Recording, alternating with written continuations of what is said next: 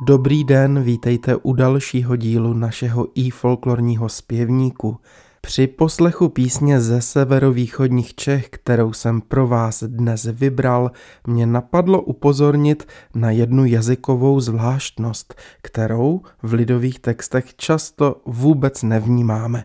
Jde totiž o jejich lexikální stránku, konkrétně o historické vulgární výrazy, které ale nijak intenzivně nepocitovali už ani sběratelé v době národního obrození.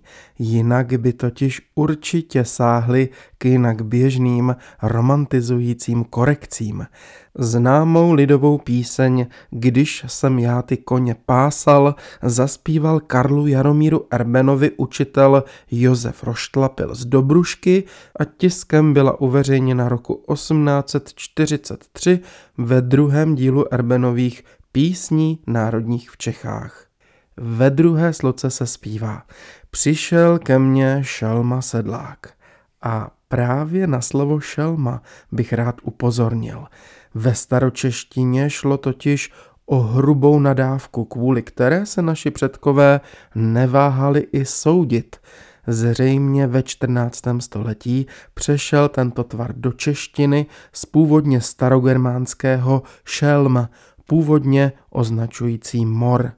Postupně získal v češtině význam zvířete, zejména dravého, ale také jeho mršiny a v přeneseném slova smyslu dokonce antikrista. V 19. století, v době Karla Jaromíra Erbena, už byla expresivita šelmy oslabena, ale že do jisté míry přetrvávala, dokládá třetí sloka písně, která zní A já nejsem žádnej šelma, já jsem hodný matky syn. Podobně negativně, ba urážlivě jako výraz šelma, naši předkové vnímali také označení chlap, kluk, šejdíř nebo cháska, ale o tom promluvíme třeba zase někdy příště. Nezbývá, než vás pozvat k poslechu nahrávky vynikající pražské dětské kapely Špalíček se solisty Jakubem Hrdličkou a Martinou Bártovou. Autorem hudební úpravy je Jiří Fischer. Příjemný poslech.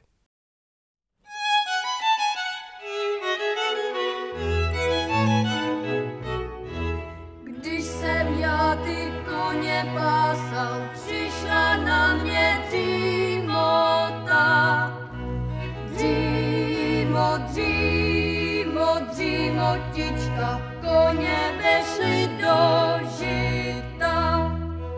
Dřímo, dřímo, dřímotička, koně vešli do žita. Přišel na mě šelma sedla, toho žita